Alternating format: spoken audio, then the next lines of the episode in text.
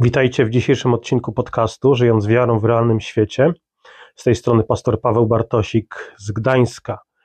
Y, Pan Bóg, Pan Bóg powiedział do Jakuba y, między innymi takie słowa: Oto ja rozpłodzę i rozmnożę cię i uczynię cię zgromadzeniem ludów i dam tę ziemię na wieczną własność potomstwu twemu po tobie. To jest Księga Rodzaju, 48 rozdział, czwarty werset.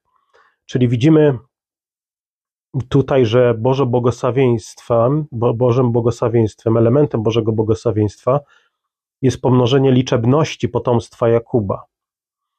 Żyjemy w czasach, kiedy o dzieciach często myśli się w kategoriach problemu, nieomal jak o intruzach, którzy stają na przeszkodzie do wygód i kariery za, zawodowej.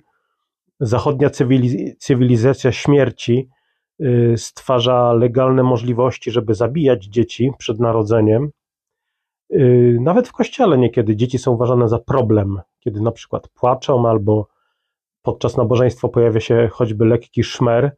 Są kościoły, których członkowie wówczas mierzą groźnym wzrokiem właśnie takich rodziców, których dziecko zapłacze czy wyda jakiś dźwięk. Yy, no i ci rodzice w konsekwencji w kolejne niedzielę boją się pójść do kościoła z dzieckiem z obawy przed reakcją współbraci. Już byłem, byłem świadkiem y, takiej sytuacji, kiedy odwiedziliśmy kiedyś z moją żoną, z Jolą, y, jeden z kościołów. Podejście Biblii jest zupełnie inne. W Księdze Rodzaju 24:60 czytamy o braciach, którzy błogosławili Rebece, mówiąc do niej: Siostro nasza, rozmnóż się w niezliczone tysiące, a potomstwo Twoje niech zdobędzie grody wrogów Twoich. I to jest błogosławieństwo, to nie jest, to nie jest złorzeczenie, nie życzyli jej źle. Y, I oczywiście nie chcę przez to powiedzieć, że, że, że uważam, iż Biblia naucza, że im więcej dzieci, tym więcej błogosławieństwa.